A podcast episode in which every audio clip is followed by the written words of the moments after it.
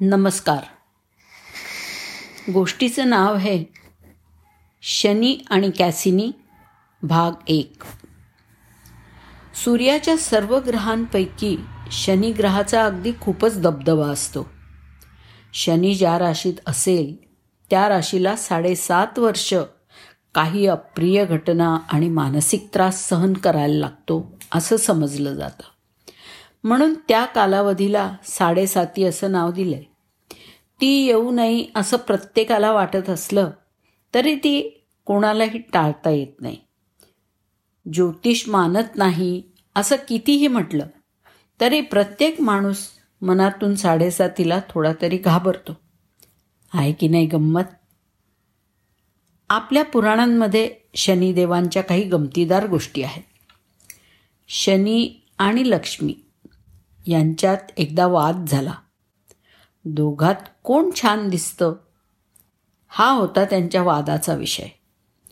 हो वाद काही केल्या मिटेना उलट तो विकेपा विकोपाला जायची चिन्ह दिसायला लागली. मग दोघांनी भगवान विष्णूंना मध्यस्थ म्हणून नेमायचं ठरवलं. दोघंही विष्णूंकडे गेले आणि त्यांनी विष्णूंना विचारलं की भगवान आता तुम्हीच सांगा आमच्यातलं कोण छान दिसतं? विष्णूंनी विचार केला घ्या. आता आली का पंचायत कोणाची बाजू घेतली तरी आपल्यावरच शेकणार हे प्रकरण. पण प्रसंगावधानी हजरजबाबी विष्णू म्हणाले लक्ष्मी येताना छान दिसते आणि शनी महाराज जाताना चांगले दिसतात. दोघंही खुश. एकदा महादेव आणि शनिदेव यांची भेट झाली.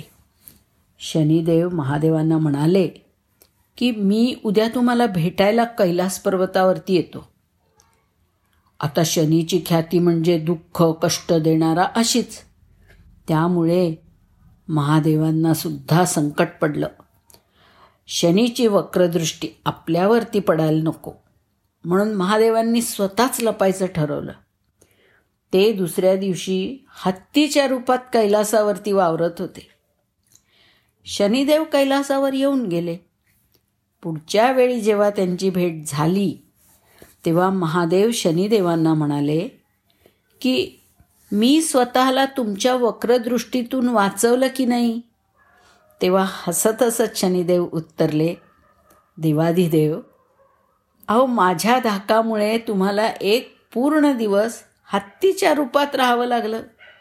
हे काही कमी कष्टदायी नाही. आहे की नाही गमतीदार गोष्ट? भारतीय पुराणातली ही कथा शनीविषयी सांगते की ज्या कुणावर वा गोष्टीवर शनीची वक्रदृष्टी पडते त्याचे वाईट दिवस सुरू होतात. आणि ज्याच्यावर कृपा होते त्यांचे चांगले दिवस सुरू होतात. या शनिग्रहाच्या अभ्यासासाठी कॅसिनी हे यान नासाने पाठवलं होतं. त्याबद्दल जाणून घेऊया पुढच्या भागात. धन्यवाद.